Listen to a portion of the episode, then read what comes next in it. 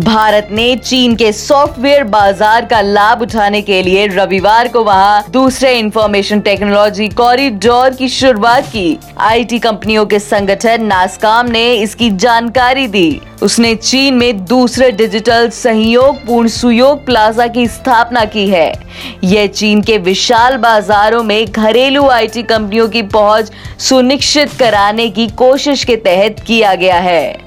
आपको हम ये भी बता दें कि भारत की शीर्ष आईटी कंपनियों की चीन में बड़ी मौजूदगी है, खासकर बहुराष्ट्रीय कंपनियों की। दलियान की आईटी कॉरिडोर भारत के छोटे और मध्यम आकार की आईटी फर्म्स के लिए अच्छा प्लेटफॉर्म देता है। ऐसी तमाम खबरों के लिए सुनते रहिए देश की डोज, हर रोज ओनली ऑन डोज ऐप